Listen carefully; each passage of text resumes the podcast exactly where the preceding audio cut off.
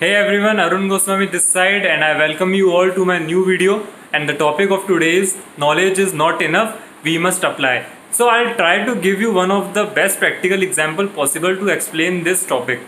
So many of the people are like those who keeps on purchasing different different courses, but they never executed a single thing taught in any of the courses. Results in they don't get the desired result in a similar way there are some people who just purchase one course and they executed each and everything mentioned in it and they ultimately goes a lot ahead than the other person. Knowledge is not useful at all until it is executed.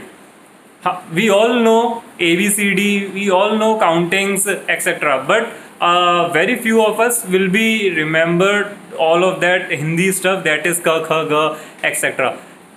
only this is the thing this is the case only happen because we have not even practiced kakhaga but day to day in day, our day to day happening day to day life we are keep on practicing abcd etc so this is the thing that i want to explain